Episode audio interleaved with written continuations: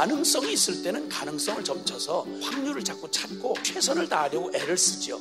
그런데 아무리 최선을 모아도 신적인 개입이 없이는 이건 불가능하다라고 할 때는 믿을 수밖에 없는 거죠. 이 사울 왕국을 맞서서 그 속에서 하나님 나라를 실현시킬 주님의 통로를 누구를 택하는 거 아니? 소년 다윗을 택하시는 거예요. 사울의 권세가 시퍼렇게 눈뜨고 버티고 있는데 거기에 아무것도 없는 목동 소년 하나를 기름 한번 붓고 16세 소년 다윗을 통해서 그 척박한 토양 한복판에서 하나님 나라를 세운다는 말은 확률 0%예요. 이럴 때 요구되는 믿음이 무슨 믿음이냐면 긍정의 적극적 사고방식이 아니라 절대 믿음이어야 된다 이 말이에요.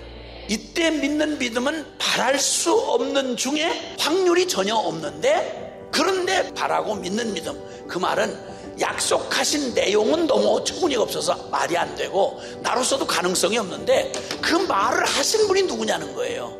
이 언약을 하신 분이 전능자이시다. 이 믿음을 문자 그대로 말 배우는 아이에게 그냥 들려주면 애들이 그대로 믿듯이 너희가 돌이켜 어린아이 같이 되지 아니하면 하나님 나라 볼 수 없다. 아멘. 결론은 하나예요. 믿느냐, 못 믿느냐는 거예요. 이 말씀을 하신 하나님이 가능성을 두고 우리에게 계산해 보라고 하신 게 아니라 넌 날 믿으라 그러신 거예요. 그분을 믿으라는 거예요. 그 그분이 어떤 분이냐? 그분이 전능하신 줄을 못 믿는다면 우린 전능 아니고는 해결 안 되는 약속을 동달아 믿을 수가 없죠.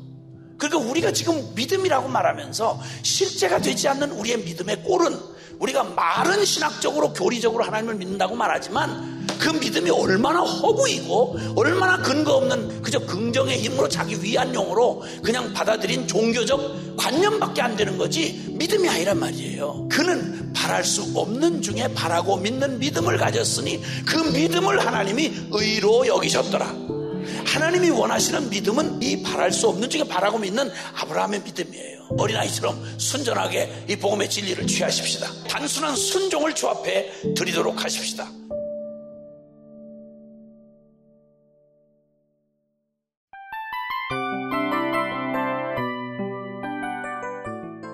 이 프로그램은 청취자 여러분의 소중한 후원으로 제작됩니다.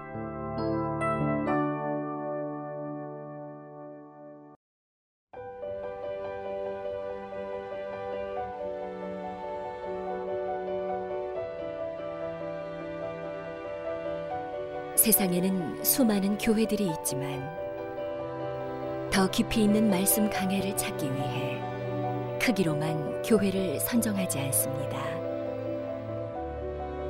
보다 좋은 영적 콘텐츠를 더 많이 나누기 위해 방송비를 받지 않습니다.